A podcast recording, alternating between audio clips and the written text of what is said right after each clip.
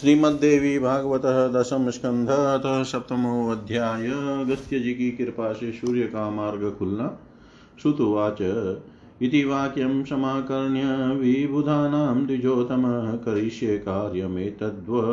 प्रत्युवाच, ततो मुनि अङ्गीकृते तदा कार्ये मुनिना कुम्भजन्मना। देवा प्रमुदिता सर्वे बभूवु। द्विजस्तमा ते देवाश्वानिधिष्णयानि भेजिरे मुनिवाक्यत, पत्नीं मुनिवर श्रीमानुवाच नृपकन्यकाम्। अये नृपसुते प्राप्तो विन्ध्योऽनर्थस्य कारक, भानुमार्गनिरोधेन कृतो विन्ध्यमयीवृता आज्ञातं कारणं तच्च स्मृतं वाक्यं पुरातनं काशीमुद्दिश्य यद्गीतं मुनिभिस्तत्त्वदर्शिभिः। अविमुक्तं न मोक्तव्यं सर्वथैव मुमुक्षुभिः किन्तु विघ्नाः भविष्यन्ति काश्यां निवसतां सताम् सोऽन्तरायो मया प्राप्त काश्यां निवसता प्रियेत्येवमुक्त्वा भार्यां तां मुनिः परमतापन मणिकर्ण्यां समाप्लुत्य दृष्ट्वा विश्वेश्वरं विभुं दण्डपाणिं संव्यचर्य कालराजं समागत। कालराज महाबाहो, भक्तानां भयारक कथं दूरयसे पुर्यः काशीपुर्यास्त्वमीश्वर त्वं काशीवासविघ्नानां नाशको भक्तरक्षक माँ किं दूरयसे स्वामिन् भक्ताति। विना विनिवारक परापवादो नोक्तो मेन पेशून्यं च न चान्वितं केन कर्मविपाकेन काश्यादूरं करोषि माम् एवं प्रार्थय च तं कालनाथं कुम्भोद्भवो मुनि जगाम साक्षी विघ्नेशं सर्वविघ्ननिवारणम् तं दृष्ट्वाभ्यचर्य सम्प्रार्थ्य ततः पुर्या विनिर्गत लोपामुद्रापति श्रीमान् अगस्त्यो दक्षिणां दिशम् काशीविरसन्तप्तो महाभाग्यनिधिर्मुनिः संस्मृत्यानुक्षणं काशीं जगाम स भार्यया तपोयान्वि तपोयानमिवारुह्यं निमिषार्धेन वै मुनि अग्रे ददशतं विन्ध्यं रुद्धाम्बरमतोन्नतम् चकम्पे चाचलस्तूर्णं दृष्टवेवाग्रे स्थितं मुनिं गिरिपर्वतरो भूत्वा विवक्षुरवनिमिव। दण्डवत् पतितो भूमौ साष्टाङ्गं भक्तिभावित तं दृष्ट्वा नम्रशिखरं विन्दयं नाम महागिरिम्। प्रसन्नवदनोऽगस्त्यो मुनिविन्द्यं मथा ब्रवीत् वत्सेवतिष्ठतावत्त्वं यावदागम्यते मया। अशोक अशक्तोऽहं गण्डशैलारोहणे तव पुत्रक एवमुक्त्वा मुनिर्याम्य दिशं प्रति गमोत्सुक। आरुह्यं तस्य शिखिरान्यवारुहिदनुक्रमात् गतो याम्य दिशं चापि श्रीशैलं प्रेक्ष्य वर्त्मनि। मलयाचलमासाद्य तथाश्रं परो सापि देवी तत्र विन्ध्यमागता मनुपूजिता। लोकेषु प्रतिता विन्ध्यवासिनीति च शौनकश्रुतुवाच एतच्चरितं चरित्रं परमं शत्रुनाशनमुत्तमम्। अगस्त्यविन्दयनगयोराख्यानं पापनाशनं राज्ञां विजयदं तच्च द्विजानां ज्ञानवर्धनम्। वेश्यानां धान्यधनदं, शूद्राणां सुखदं तथा धर्मार्थिं धर्ममाप्नोति, धनार्थिं धनमाप्नुयात् कामान् वाप्नुयात् कामी, भक्त्या चाश च कृत्रवात्, एवं स्वाम्भुः मनुर्देवीमाराध्य भक्तितः। लेभे राज्यं धरायाश्च निज मन्वन्तराश्रयम् इत्येतवर्णितं सौम्य मया मन्वन्तराश्रितम्। आद्यं चरित्रं श्रीदेव्या, किं पुनः कथयामि ते? आद्यं चरित्रं श्रीदेव्या, किं पुनः कथयामि ते?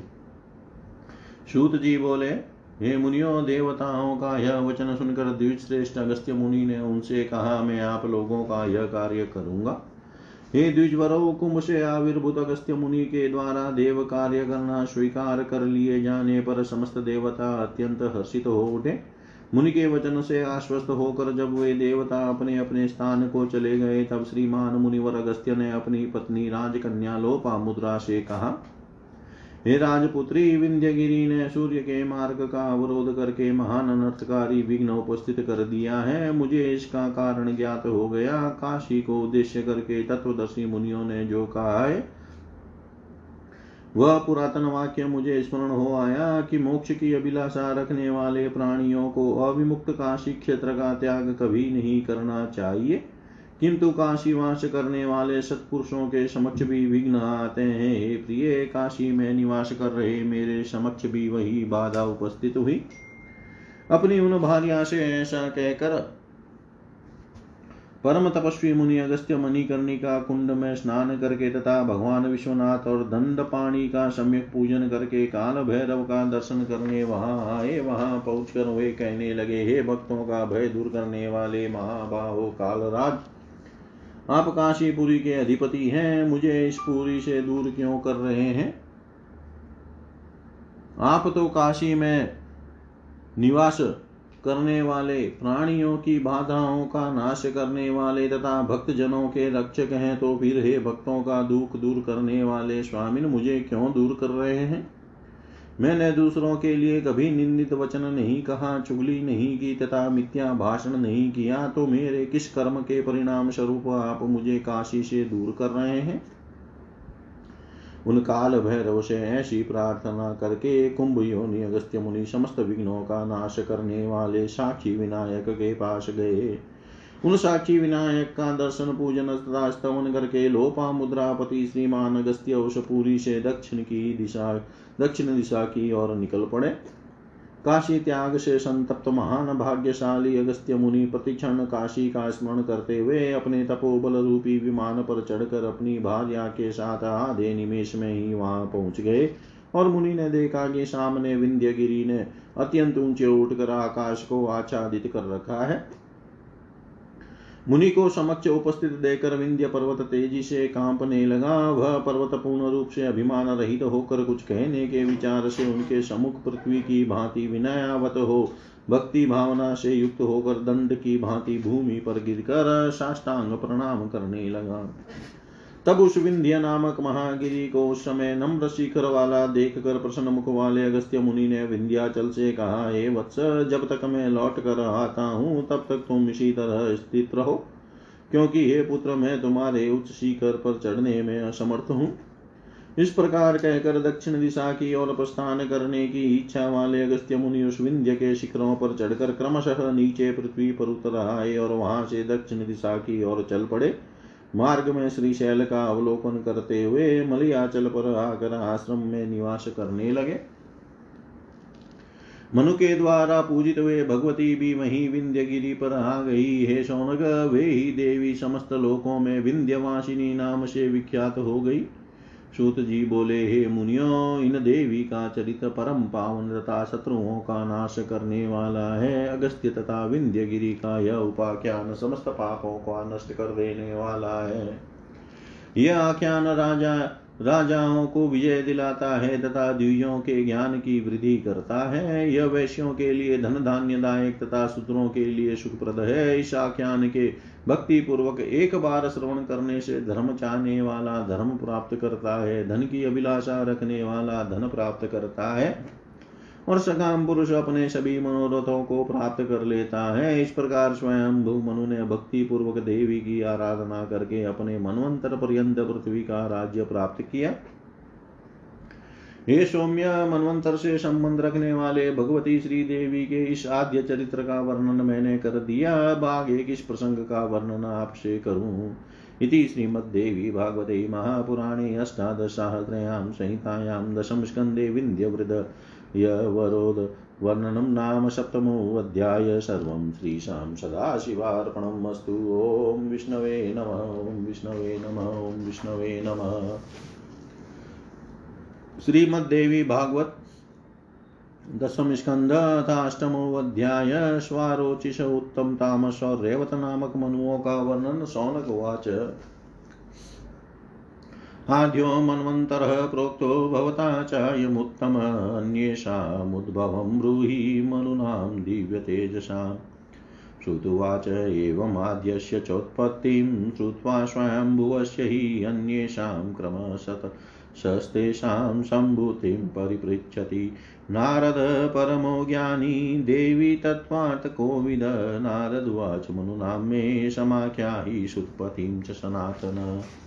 श्रीनारायणोवाच प्रथमोऽयं मनु स्वयम्भुवोक्तो महामुने देव्याराधनतो येन प्राप्तं राज्यं कण्टकम्।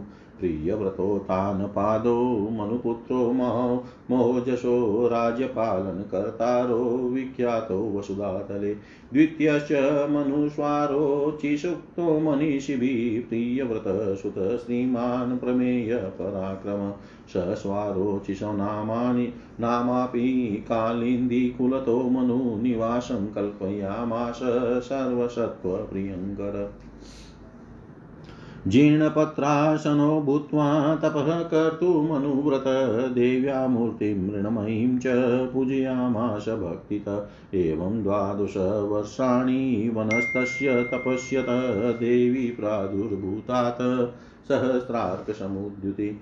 ततः प्रसन्ना देवेशीस्तवराजेन सुव्रता ददोष्वारोचिषा एव सर्वमन् मन्वन्तराश्रयम् आधिपत्यं जगद्धात्री तारिणीति प्रथां गातेवं स्वारोचिषमनुस्तारिण्या राधना तत् आधिपत्यं चलेभेष सर्वारातिविवर्जितं धर्मसंस्थापय विधिवदराज्यं पुत्रे समं विभु, भुक्त्वा जगाम निजमन्वन्तराश्रया तृतीय उत्तमो नाम प्रियव्रतसुतो मनु। गङ्गाकुले तपस्तप्त्वा वागभवं सञ्जपन् रहवसानि तीन्युपवसन् देव्यनुग्रहमाविशत् स्तुत्वा देवीं स्तोत्रवरेर्भक्तिभावितमानस राज्यं निष्कण्टकं लेभे सन्ततिं चिरकालिकीम्। राजोत्थान्यानि, सौख्यानि, भुक्त्वा धर्मान्युगस्य च सोज सोऽप्याजगाम पदवीं राजसीवरभावितां चतुष चतुष चतुर्थस्तां सो नाम प्रियव्रतसुतो मनु नर्मदा दक्षिणे कूले समाराध्य जगन्मयीम् महेश्वरीं कामराज कुटजापपरायण वासन्ते शारदे काले नवरात्रसपर्यया तोषयामास देवेशीं जलजाक्षी मनुपमां तस्या प्रसादमासाद्य नत्वा स्तोत्रेरनुत्तमे। अकण्टकं महदराज्यं बुभुजे गतसाध्वस पुत्रान् बलो दत्ताञ्चूरान् दशवीर्यनिकेतना।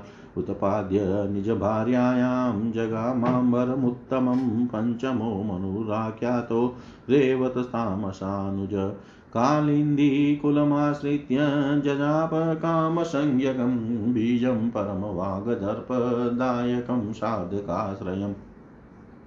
एतदाराधनादाप स्वाराज्यं हृदिमनुत्तमां बलं प्रहतं लोके सर्वसिद्ध्य विधायकं सन्ततिं चिरकालीनां पुत्रपौत्रमयीं शुभां धर्मानव्यस्य व्यवस्थाप्य विषयानुपभुज्य च जगामा प्रतिमः शूरो महेन्द्रालयमुत्तमं जगामा प्रतिमशूरो महेन्द्रालयमुत्तमम्।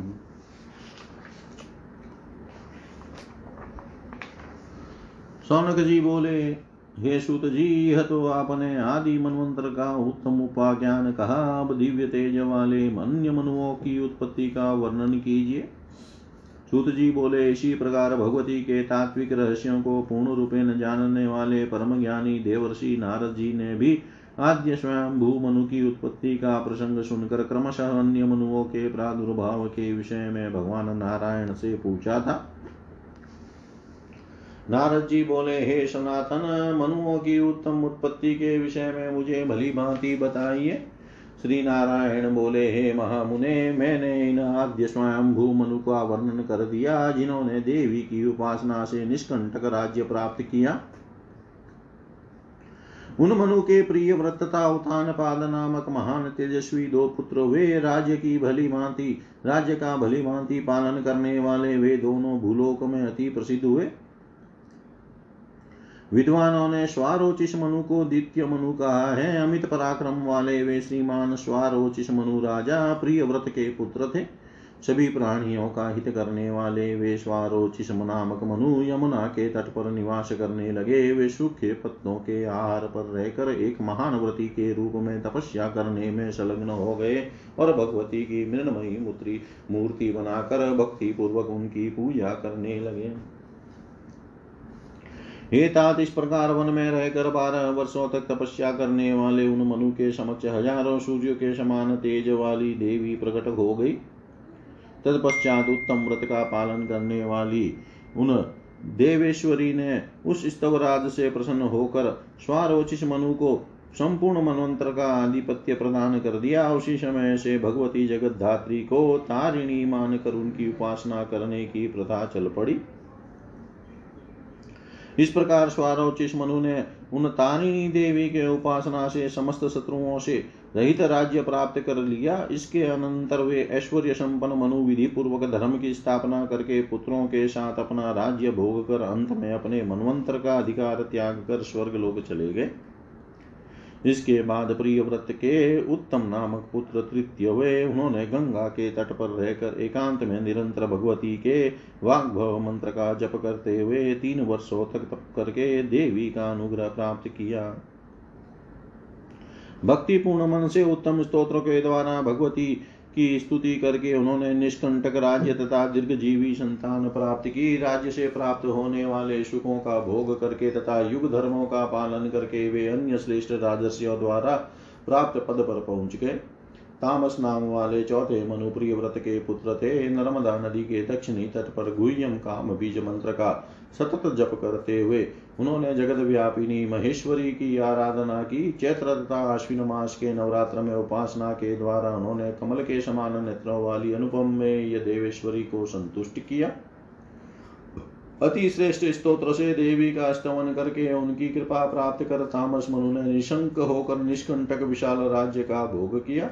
अपनी भार्या से दस ओजस्वी शक्तिशाली तथा पराक्रमी पुत्र उत्पन्न करके वे उत्तम लोक को प्राप्त हुए तामस मनु के अनुज रेवत को पांचवा मनु कहा गया है। यमुना के तट पर रहकर उन्होंने परम वाक शक्ति तथा प्रतिष्ठा प्रदान करने वाले एवं साधकों के लिए आश्रय स्वरूप काम बीज संज्ञक मंत्र का जप किया। भगवती की इस आराधना से उन्होंने उत्तम समृद्धि से संपन्न अपना राज्य तथा जगत में सभी सिद्धियाँ प्राप्त करने वाला अप्रतिहत बल प्राप्त कर लिया। उन्होंने शुभ तथा पुत्र पौत्र से संपन्न संतति प्राप्त की, पुनः लोक में धर्म की स्थापना करके, राज्य की व्यवस्था करके तथा राज्य सुख भोग कर अप्रतिम उन रेवत मनु ने उत्तम इंद्रपुरी के लिए प्रस्थान किया इति श्रीमद्देवी भागवते महापुराणे अष्टादशसाहस्रयां संहितायां दशम स्कन्धे मनुत्पत्तिवर्णनं नामाष्टमोऽध्याय। सर्वं श्रीशां सदाशिवार्पणम् अस्तु। ॐ विष्णवे नम, ॐ विष्णवे नम, ॐ विष्णवे नमः। श्रीमद्देवी भागवत दशम स्कंद नवमो अध्याय चाक्षुष मनु की कथा उनके द्वारा देवी की आराधना का वर्णन श्री नारायण उवाच। अतात श्रूयतां चित्रं देवीमात्म्यम् उत्तमम् अङ्गपुत्रेण मनुनः श्रियताप्तं राज्यमुत्तमम्। अङ्गस्य राज्ञः पुत्रोऽभुचाक्षुषो मनुरुत्तमः षष्ठसु पुलहं नाम ब्रह्मर्षि शरणं गत। ब्रह्मसे त्वामहं प्राप्तः शरणं प्रणता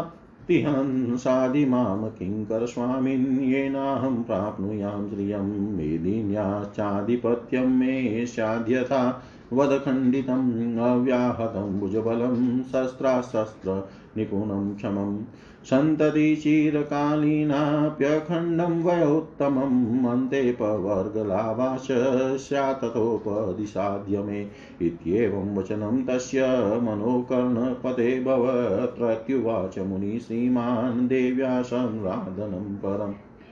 राजनाकर्णय वचो मम श्रोत्रसुखं शिवामाराधयाद्य त्वं तत्प्रसादादिदं भवेत् चाक्षुषुवाच कीदृगाराधनं देव्यास्तस्या परमपावनम् केनाकारेण कर्तव्यं कारुण्याद् वक्तुमर्षि मुनिरुवाच राजनाकर्ण्यतां देव्या पूजनं परमव्ययं वाग्भवं बीजमव्यक्तं सञ्जप्य मनिषं तथा त्रिकालं सञ्जपन्मत्यो भुक्तिमुक्तिलभेतु हि न बीजं वाग्भवादन्यदस्ति राजन्यनन्दन जपादसिद्धिकरं वीर्य, बलवृद्धिकरं बलम् एतस्य जापात् पाद्मोऽभिसृष्टिकथा महाबल।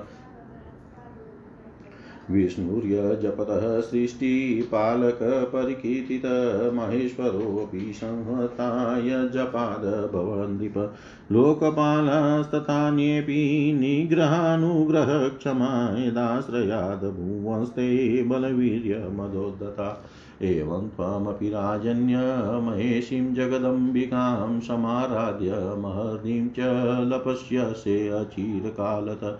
एवं च मुनिवर्येण कुलहेन प्रबोधित अङ्गपुत्रस्तपस्तप्तुं जगाम विरजां नदीम्।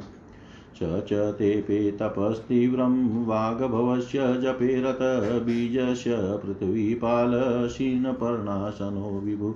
प्रथमे अब्धे पलवासो द्वितीये तोयभक्षण तृतीये अब्धे पवनभूक तस्थोस्थाणुरिवाचल एवं द्वादश द्वादशवर्षाणि त्यक्ताहारस्य भुभुज, वाग्भवं जपतो नित्यं मतिराशिचुभान्विता तथा च देव्या परमं मन्त्रं सञ्जपतोरः प्रादुराशी जगन्माता साक्षात् परमेश्वरी तेजोमयी दुरादशा सर्वदेवमहीश्वरी उवाचाङ्गतनुजं तं प्रसन्ना ललिताक्षरं। देव्युवाच पृथ्वीपालते यत्स्याचिन्तितं परमं वरं तद्ब्रूहि सम्प्रदास्यामि तपसा ते सुतोषिता चाक्षुषुवाच जानासि देवदेवेशी यत् प्रार्थ्यं मनसेप्सितम् अन्तर्यामि स्वरूपेण तत्सर्वं देवपूजिते तथापि मनवा तथापि मम भाग्येन जातं यत्तव दर्शनं ब्रवीमि देवी मे देहि राज्यं मन्वन्तराश्रितं देव्युवाच ततं मन्वन्तरस्यास्य राज्यं राजन्यशतं पुत्रा महाबलास्ते च भविष्यन्ति गुणाधिका। राज्यं निष्कण्टकं भावी मोक्षोऽन्ते चापि निश्चितम् एवं दत्त्वा पद्म देवी मनवे वरमुत्तमम्। जगमा जगामादर्शनं सद्यस्तेन भक्त्या च संस्तुता, सोऽपि राजा मनुषष्टप्रसादातु तदाश्रया। बभूव मनुमान्योऽसौ सार्वभौमसुखे वृत, पुत्रास्तस्य बलोद्युक्ता कार्यभारसादृता देवी भक्ताश्च शूराश्च, महाबलपराक्रमान्यत्र माननीया च महाराज्य सुखास्वदा। एवं च चाचुषमनुर्देव्याराधनत प्रभु बभूव मनुर्वर्योऽसो जगान्मान्ते शिवापद। बभूव मनुवर्योऽसो जगमान्ते शिवापदम्। श्री नारायण बोले, हे नारद, अब आप जगदम्बा का अद्भुत तथा उत्तम महात्म्य और अंग के पुत्र मनु ने जिस तरह से श्रेष्ठ राज्य प्राप्त किया था, उसे सुनिए। राजा अंग के उत्तम पुत्र चाक्षुष छठे मनु वे वे सुपुलह नामक ब्रह्मर्षि की शरण में गए। उन्होंने सुपुलह से कहा, शरणागतों के कष्टों को दूर करने वाले, हे भ्रमर से मैं आपकी शरण में आया हूँ। हे स्वामी न मुझे सेवक को, मुझ सेवक को ऐसी शिक्षा दीजिए जिससे मैं श्री प्राप्त कर सकूँ। पृथ्वी पर मेरा अखंड आधिपत्य हो जाए, मेरी भुजाओं में अप्रतिहत बल हो। अप्रतिहत बल हो जाए, तथा अस्त्र शस्त्र के प्रयोग में मैं निपुण तथा समर्थ हो जाऊँ। मेरी संतान चीर काल तक जीवित रहे, मैं अखंडित उत्तम आयु वाला हो जाऊँ, तथा आपके उपदेश से अंत में मुझे मोक्ष लाभ हो जाए। उन चाक्षुष मनु का यह वचन जब मुनि पुलह के कानों में पड़ा, तब उन श्रीमान ने कहा, हे राजन, कानों को महान सुख प्रदान करने वाली मेरी बात सुनिए। देवी की आराधना से आराधना सबसे बढ़कर है। इस समय आप कल्याणी जगदम्बा की उपासना कीजिए। उन्हीं के अनुग्रह से आपको यह सब सुलभ हो जाएगा। चाक्षुष बोले, उन देवी की परम पावन आराधना का क्या स्वरूप है तथा उसे किस प्रकार करना चाहिए? इसे आप मेरे ऊपर दया करके बताएँ। मुनि बोले, हे राजन, देवी के परम सनातन पूजन के विषय में सुनिए। देवी के अव्यक्त वाग भव मंत्र का सतत जप करना चाहिए। इस मंत्र की त्रिकाल को त्रिकाल जपने वाला मनुष्य भोग तथा मोक्ष प्राप्त कर लेता है राजनंदन, इस वाग्भव बीज से बढ़कर अन्य कोई बीज मंत्र नहीं है। जप करने से यह श्रेष्ठ, यह मंत्र श्रेष्ठ सिद्धियाँ प्रदान करता है और वीर्य तथा बल की वृद्धि करता है। इस मंत्र का जप करके ही ब्रह्मा जी महाबली तथा सृजन करने वाले क्षमतावान बन गए। हे राजन, इसी बीज का जप करके भगवान विष्णु सृष्टि पालक कहे गए तथा इसी के जप से भगवान शंकर जगत का संहार करने वाले हुए। इन्हीं का आश्रय लेकर अन्य अन्य लोकपाल भी निग्रह तथा अनुग्रह करने में समर्थ और बल तथा वीर्य से संपन्न हुए हैं। हे राजन्य, इसी प्रकार आप भी महेश्वरी जगदम्बा की सम्यक आराधना करके थोड़े ही समय में महान समृद्धि प्राप्त कर लेंगे। इस प्रकार मुनि श्रेष्ठ पुलह से उपदिष्ट होकर वे अंग पुत्र चाक्षुष मनु तप करने के लिए विरजा नदी के तट पर गए। वे ऐश्वर्यशाली राजा चाक्षुष जीर्ण शीर्ण पत्तों के आहार पर रहकर भगवती के वाग बह बीज के जप में निरंतर रहते हुए उग्र तपस्या करने लगे। वे प्रथम वर्ष में पत्तों के आहार पर, दूसरे वर्ष में जल पीकर तथा तीसरे वर्ष में केवल वायु का आहार करके वे ठूंठ के, ठूंठ वृक्ष की भांति अविचल स्थित रहे। आहार छोड़कर बारह वर्षों तक वाग बीज का निरंतर जप करते हुए राजा चाक्षुष की बुद्धि परम पवित्र हो गई। इस प्रकार देवी के उस परम पवित्र मंत्र का एकांत में जप करते हुए उन राजा के समक्ष जगन माता परमेश्वरी भगवती साक्षात प्रकट हो गई।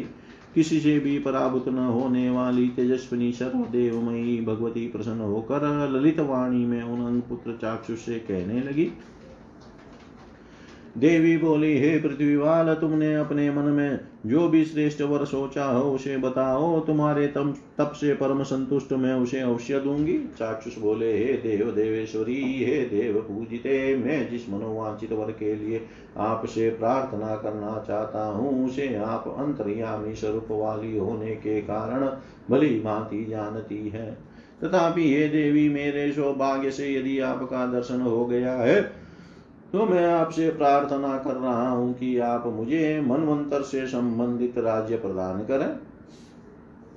देवी बोली, हे नृपश्रेष्ठ, इस मनवंतर का राज्य मैंने तुम्हें दे दिया। तुम्हारे पुत्र भी अत्यधिक गुणवान तथा महाबलशाली होंगे। तुम्हारा राज्य निष्कंटक होगा तथा अंत में तुम्हें निश्चित रूप से मोक्ष मिलेगा। इस प्रकार उन चाक्षुष मनु के द्वारा भक्ति पूर्वक स्तुत वे देवी उन्हें अत्यंत उत्तम वर प्रदान करके शीघ्र ही अंतर ध्यान हो गई। वे राजा चक्षुष मनु भी भगवती की कृपा से उनका आश्रय प्राप्त कर छठे मनु के रूप में प्रतिष्ठित हुए और वे सामान्य मनु सार्वभौम सुखों से संपन्न हो गए। उनके पुत्र बलवान कार्यभार संभालने में दक्ष देवी भक्त सूरवीर महान बलशाली पराक्रमी सर्वत्र समादर प्राप्त करने वाले तथा महान राज्य सुख के अधिष्ठान थे। इस प्रकार प्रभुता संपन्न वे चाक्षुष मनु भगवती की आराधना के प्रभाव से मनु श्रेष्ठ के रूप में प्रतिष्ठित हुए और अंत में देवी के परम धाम को प्राप्त हुए। श्रीमद देवी भागवते महापुराणे अष्टादश सहस्रयां संहितायां दशम स्कंदे देवी चरित्रे चाक्षुषमनुवृत वर्णनम् नाम नवमोऽध्याय सर्वं त्रिशां सदाशिवार्पणम् अस्तु। ॐ विष्णवे नम, ॐ विष्णवे नम, ॐ विष्णवे नम। श्रीमद्देवी भागवतः दशमस्कन्धत दशमोऽध्याय। व्यवस्वत मनु का भगवती कृपा से मन्वतराधिप होना सावर्णी मनु के पूर्वजन्म की कथा। श्रीनारायणवाच सप्तमो मनुराध्यातो मनुर्वेव स्वतः प्रभु श्राद्धदेव परानन्दभोक्ता मान्यस्तु भुभुजां स च वेवस् व्यवस्वतः मनु परदेव्या प्रसादत तथा तत्तप्सा चैव जातो मन्वन्तराधिप अष्टमो मनुराख्यात सावर्णी प्रतितक्षितो स जन्मान्तर आराध्य देवीं तद्वरलाभत जातो मन्वन्तरापति सर्वराजन्यपूजित। महापराक्रमी धीरो देवी भक्तिपरायण नारद्वाच कथं जन्मान्तरे तेन मनुनाराधनं कृतं? देव्या पृथिवी व्युद्भवा यस्तन्माख्यातुमहर्षि श्रीनारायण उवाच चेत्रवंशसमुद्भूतो राजा स्वारोचिषे अन्तरे सुरतो नाम विख्यातो महाबलपराक्रम गुणग्राही धनुर्धारी मान्यश्रेष्ठ कविकुति धनसङ्ग्रहकर्ता च दाता याचकमण्डले हरिणां मर्दनो मानी सर्वास्त्रकुशलो बलि तस्येकदा बहुस्ते कोलाविध्वंसनियो विन्वंसिनो नृपा शत्रव सैन्यसहिता परिवारेणम्बुजिता रुरुधुर्नगरीं तस्य राज्ञो मानधनस्य हि। तदा ससुरतो तदा तदा ससुरतो नाम राजा सैन्यसमावृतनिर्ययो नगरास् नगरात् स्वीयात् सर्वशत्रुनिवारण। तदा च समरे राजा सुरतशत्रुभिर्जितमात्यैर्मित् मन्त्रिभिश्चेव तस्य कोशगतं धनं, हतं सर्वमशेषेण तदा तप्यत भूमिप निष्कासितश्च नगरात् राजा परमद्युति जगा, जगामाश्वं मतारुह्यं मृगयामिषतो वनम् एकाकी विजने अरण्ये ब्रह्म बभ्रामोदभ्रान्तमानस मुनेकस्य चिदागत्य स्वाश्रमं शान्तमानस प्रशान्तजन्तुसंयुक्तं मुनिशिष्यगणे युतम् उवास कञ्चित्कालं स राजा परमशोभने आश्रमे मुनिर्वर्यस्य दीर्घदृष्टेषु मेधस। एकदा स महीपालो मुनिं पूजावशानके काले गत्वा प्रणम्याशु पप्रच विनयान्वित मुने मम मनोदुःखं बाधते चादिसम्भवं ज्ञातत्वतस्य भूदेव निष्प्रज्ञस्य च सन्ततं शत्रुभिर्निर्जितस्यापि हतराज्यस्य सर्वश। तथापि तेषु मनसि ममत्वं जायते स्फुटं। किं करोमि, क्व गच्छामि, कथं शर्म लभे मुने त्वदनुग्रहमाशासे वदवेद विदाम्बर मुनिरुवाच आकर्ण्य, आकर्णय महीपालमाश्चर्यकरं परं, देवी माहात्म्यम् अतुलं सर्वकामप्रदं परं, जगन्मयी महामाया विष्णुब्रह्महरोद्भवा सा बलादपहत्येव जन्तूनां मानसानिः, मोहाय प्रतिसंयचेदिति जानीहि भूमिपः सृजत्यखिलं विश्वं सा पालयति सर्वदा संहारे हररूपेण संहरत्येव भूमिप कामदात्री महामाया कालरात्रि दुरत्यया विश्वसंहारिणी काली कमला कमलालया तस्यां सर्वं जगज्जातं तस्या विश्वं प्रतिष्ठितम् लपलयमेष्यति तस्यां च तस्मात् सेव परात्परा तस्या देव्या प्रसादश्च यस्योपरि भवे नृप स एव मोहमत्येति नान्यता धरणीपते, स एव मोहमत्येति नान्यता धरणीपते।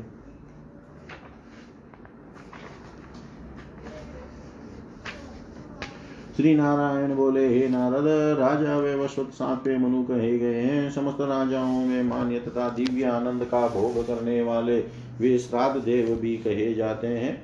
वे व्यवस्वत मनु पराम्बा भगवती की तपस्या करके उनके अनुग्रह से मनमंत्र के अधिपति बन गए। आठवें मनु भूलोक में सावर्णी नाम से विख्यात वे पूर्व जन्म में देवी की आराधना करके तथा उनसे वरदान प्राप्त कर वे मनवंत्र के अधिपति हो गए। वे सभी राजाओं से पूजित धीर महापराक्रमी तथा देवी भक्ति परायण थे। नारद जी बोले, उन सावरणी मनु ने पूर्व जन्म में भगवती की, पार्थिव मूर्ति की किस प्रकार आराधना की, इसे मुझे बताने की कृपा करें। श्री नारायण बोले स्वारोच इस मनवंतर में चत्र वंश में उत्पन्न सूरत नाम के नाम से विख्यात एक राजा हुए। वे महान बल तथा पराक्रम से संपन्न गुणग्राही धनुर्धर माननीय श्रेष्ठ कवि कुशल धन संग्रह करने वाले तथा याचकों को दान देने वाले, शत्रुओं का दमन करने वाले, मान मानी सभी अस्त्रों के संचालन में परम तक्ष तथा बलवान थे।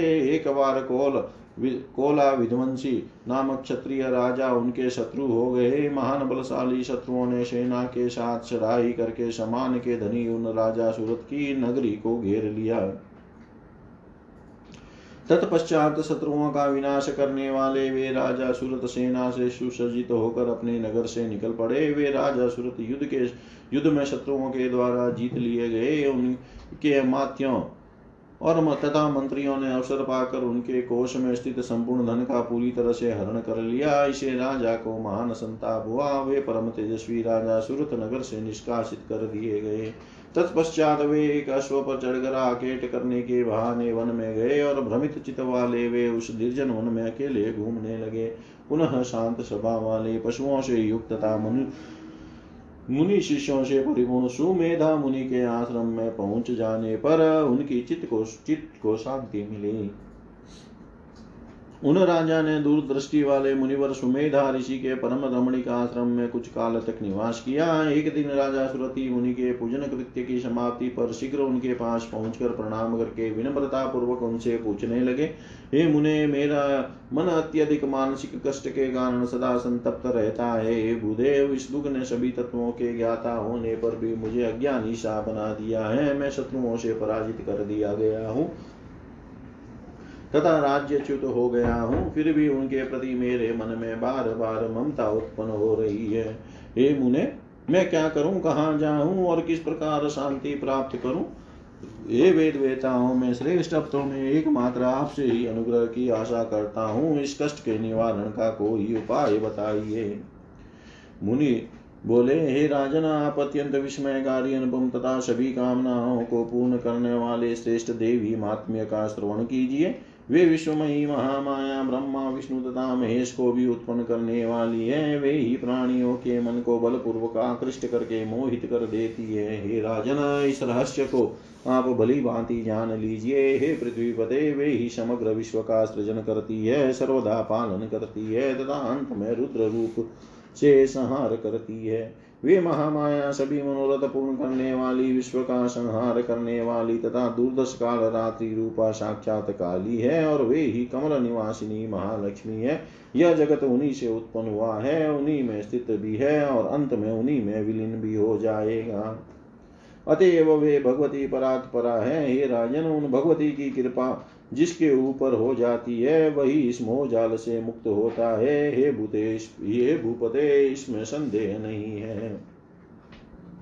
इति श्रीमद्देवी भागवते महापुराणे अष्टादशसाहस्रयां संहितायां दशमस्कन्धे सुरथ नृपतिवृतवर्णनं नाम दशमोऽध्याय सर्वं श्रीशां सदाशिवार्पणम् अस्तु। ॐ विष्णवे नम, ॐ विष्णवे नम, विष्णवे नमः। श्रीमद्देवी भागवत नव श्रीमद्देवी भागवत दशम स्कंध अध्याय। श्रावणी मनु के पूर्वजन्म की कथा के प्रसंग में मधु के टब की उत्पत्ति और भगवान विष्णु द्वारा उनके वध का वर्णन राजोवाच। काशा देवी त्वया प्रोक्ता ब्रूहि कालविदाम्बर। कामो यति सत्त्वानि कारणं किं भवेद्विज।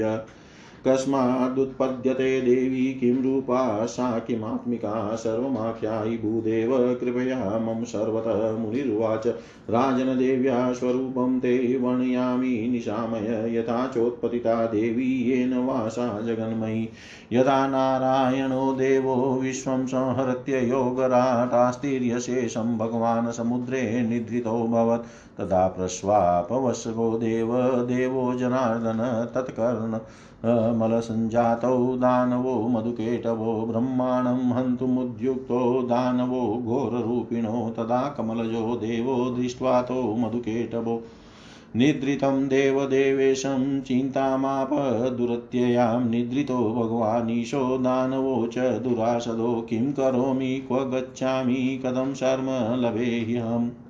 एवं चिन्तयस्तस्य पद्मयोनिर्मात्मनः बुद्धिप्रादुर्भूतात् तदा कार्यप्रसादिनी यस्यावशं गतो देवो निद्रितो भगवान् हरितां देवीं शरणं यामि निद्रां सर्वप्रसूतिकां ब्रह्मोवाच देवी देवी जगद्धात्री भक्ताभीष्टफलप्रदे जगन्माये महामाये समुद्रशयने शिवे, त्वदाज्ञावशगा सर्वे स्वस्वकार्यविधायिन कालरात्रि महारात्रि, मोहरात्रिर्मदोत्कटा, व्यापिनी वशगामान्या महानन्दे, कसेवधि, महनीया, महाराध्या, माया मधुमतीमयी परापराणां, सर्वेषां परमा त्वं प्रकीर्तिता, लज्जा, पुष्टिः, क्षमा, कीर्ति कान्तिकारुण्यविग्रह कमनीया जगद्वन्दः कमनीया जगद्वन्द्या जाग्रदादिस्वरूपिणी परमा परमेशानी परमानन्दपरायणा एकाभ्येकस्वरूपा च सदित्याया द्वयात्मिका। त्रयी त्रिवर्गनिलया तुर्यां तुर्यपदात्मिका पञ्चमी पञ्चभूतेशी षष्ठी षष्ठेश्वरीति च सप्तमी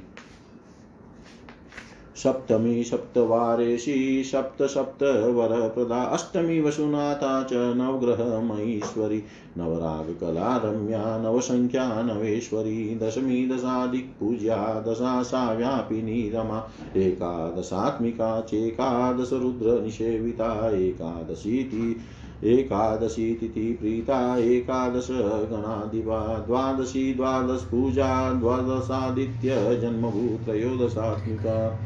देवी त्रयोदश गणप्रिया त्रयोदशा विद्यावीना विश्वे देवादिदेवता चतुर्दशेन्द्रवरदा चतुर्दश मनुप्रसु पञ्चाधिकदशी वेद्या पञ्चाधिकदशी तिथि षोडशी षोडशभुजा, षोडशेन्दुकलामयी, षोडाशमत, षोडा षोडशात्मकचन्द्रांशु व्याप्तदिव्यकलेवरा, एवं रूपासि देवेशी निर्गुणे तामसोदये त्वया गृहीतो। भगवान् देवदेवो रमापति, एतो दुराशदो देत्यो विक्रान्तो मधुकेटभो एतयोश्च वधाताय देवेशं प्रतिबोधय। मुनिर्वाच एवं स्तुता भगवती तामसी भगवतः प्रिया देवदेवं यत् तदा त्यक्त्वा मोह्यामास दानवो तदेव भगवान् विष्णु परमात्मा जगत्पति प्रबोधमापदेवेशो ददृशे दानवो तमो। तदा तो दानवो घोरो दृष्ट्वा तं मधुसूदनं युद्धाय कृतसङ्कल्पो जग्मतु सन्निधिं हरे युधे च। ततस्ताभ्यां भगवान् मधुसूदन पञ्चवर्षसहस्राणि बाहुप्रहरणो विभु। तौ तदातिबलोन्मतो जगन्माया विमोहितो विरि व्रीयतां वर इत्येवमुचतु परमेश्वर एवं तयोर्वच श्रुत्वा भगवान् भगवानादिपुरुषः वव्रै मे अद्य भवते, भवेतामिति निश्चितं तौ तदाति बलो देवं पुनरेवोचु तुम वरीं आवां जहीन यत्रोर्वी पयसा च परिप्लुता तदेत युक्त्वा भगवता गदाशङ्कभृता नृप कृत्वा चक्रेण वैच्छिन्ने जगने शिरसि तयो। एवं देवी समुत्पन्ना ब्रह्मणा संस्तुता नृप महाकाली महाराज सर्वयोगेश्वरेश्वरी महालक्ष्म्या ततोत्पत्तिं निशामय महीपते। महालक्ष्म्या ततोत्पत्तिं निशामय महीपते। राजा बोले, हे काल ज्ञान रखने वालों में श्रेष्ठ आपने जिन देवी का वर्णन किया है, वे कौन है? वे प्राणियों को क्यों मोहित करती है? और हे द्विज, इसमें क्या कारण है? वे देवी किस लिए आविर्भूत होती है? उनका स्वरूप क्या है तथा उनका स्वभाव कैसा है? हे भूदेव, इन सभी बातों को कृपा करके सम्यक प्रकार से मुझे बताएँ। मुनि बोले, हे राजन, वे जगनमयी भगवती, जिस प्रकार उत्पन्न हुई, जिनसे उत्पन्न हुई तथा उन देवी का जैसा स्वरूप है, इन सब का मैं आपसे वर्णन कर रहा हूँ। ध्यान से सुनिए। कल्प के अंत में जब योगराट भगवान नारायण विश्व का संहार करके समुद्र के भीतर शेषनाग की सैया पर योग निद्रा में सोए हुए थे, तब उन देव देव भगवान जनार्दन के निद्रा के वशीभूत हो जाने पर उनके कानों के मेल से मधु तथा केटप नामक दो दानव उत्पन्न हुए। भयंकर आकृति वाले वे दोनों दानव ब्रह्मा जी को मारने को उद्यत हो गए। तब पद्म योनि ब्रह्मदेव उन मधु के टब दानवों को तथा देव देव नारायण को निद्रित देखकर घोर चिंता में पड़ गए। भगवान विष्णु तो निद्रा की अवस्था में है और ये दोनों दानव दुर्जेय है। ऐसी स्थिति में मैं क्या करूँ, कहाँ जाऊँ, तथा किस प्रकार शांति प्राप्त करूँ? हे तात, इस प्रकार चिंतन कर रहे कमल योनि महात्मा ब्रह्मा के मन में कार्य सिद्ध करने वाली, वह बुद्धि, यह बुद्धि उत्पन्न हुई कि निंद्रित अवस्था वाले ये भगवान विष्णुदेव इस समय जिनकी अधीनता को प्राप्त है, सबको उत्पन्न करने वाली उन्हीं निद्रा देवी की शरण में भी चला जाऊँ। ब्रह्मा जी बोले, हे देवी हे जगत का पालन करने वाली देवी, हे भक्तों को अभिष्ट प्रदा फल प्रदान करने वाली, हे जगन माए हे महामाए, हे समुद्र में शयन करने वाली, हे शिवे, आपकी आज्ञा के अधीन होकर भी सभी अपना अपना कार्य संपादित करते हैं। आप ही काल रात्रि हैं, आप ही महारात्रि है, तथा आप ही भयंकर मोहरात्रि है। आप सर्वव्यापिनी भक्तों के वशीभूत समाननीय तथा महान आनंद की एकमात्र सीमा है। आप ही महनिया, महाराध्य, माया, मधुमती, मही तथा पर अपर सभी में श्रेष्ठतम कही गई है। आप लज्जा पुष्टि, क्षमा, कीर्ति, कांति, करुणा की प्रतिमूर्ति, कमनिया, विश्ववंद्या तथा जागृत स्वप्न सुषुप्ति के स्वरूप वाली है। आप ही परमा परमेशानी तथा परमानंद परायणा है। आप ही एका अद्वितीय है। अतएव आप प्रथमा है। आप इस अद्वितीय माया सहित होने के कारण द्वितीय भी है। आप ही धर्म काम। इन तीनों का धाम होने से त्रयी अर्थात तृतीया है। आप तुरिया अर्थात सबसे परे होने के कारण चतुर्थी भी है। आप पंच महाभूतों पृथ्वी तेज जलवायु आका की ईश्वरी होने के कारण पंचमी और काम क्रोध लोभ, मोह, मद, मत्सर, इन छह की अधिष्ठात्री होने के कारण षष्ठी है। आप रवि आदि सातों वारों की ईश्वरी होने के कारण तथा सात सात वर प्रदान करने के कारण सप्तमी है तथा आठ वस्तुओं की स्वामिनी होने के कारण अष्टमी है। आप ही नवग्रह, महीश्वरी ब्रह्म नौ रोगों की कला, तथा लगे नवेश्वरी होने के कारण लंबी है।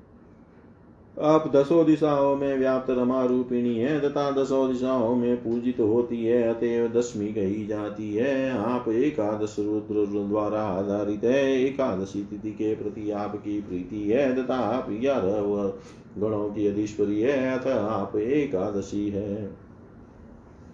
आप बारह भुजाओं वाली है तथा बारह आदित्यों को जन्म देने वाली है अतः द्वादशी है। आप मल मास सहित तेरह मास स्वरूपा है, तेरह गणों की प्रिया है और विश्व देवों की अधिष्ठात्री देवी है। अतः आप त्रयोदशी नाम से प्रसिद्ध है। आप चौदह इंद्रों को वर प्रदान करने वाली तथा चौदह मनुओं को उत्पन्न करने वाली है। अतएव चतुर्दशी है। आप पंचदशी अर्थात काम राज विद्या रूप त्रिपुर सुंदरी रूप मान जानी जाती है, तथा आप पंचदशी तिथि रूपिणी है।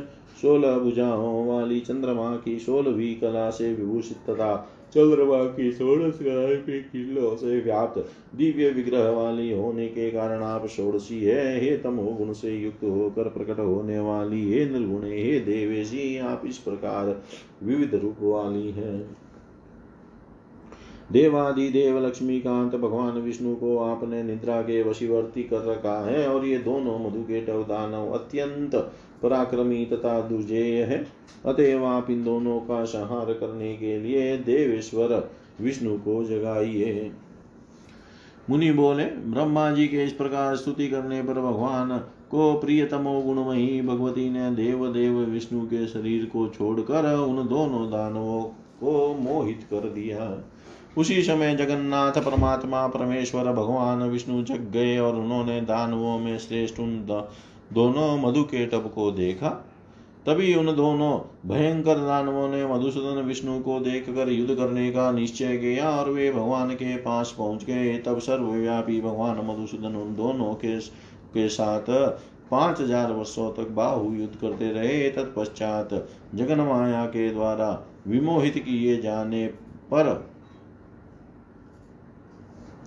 तत्पश्चात जगन माया के विमोहित किए गए वे दोनों अत्यधिक बल से उन्मत दानव परमेश्वर विष्णु से कहने लगे, आप हम दोनों से वरदान मांग लीजिए।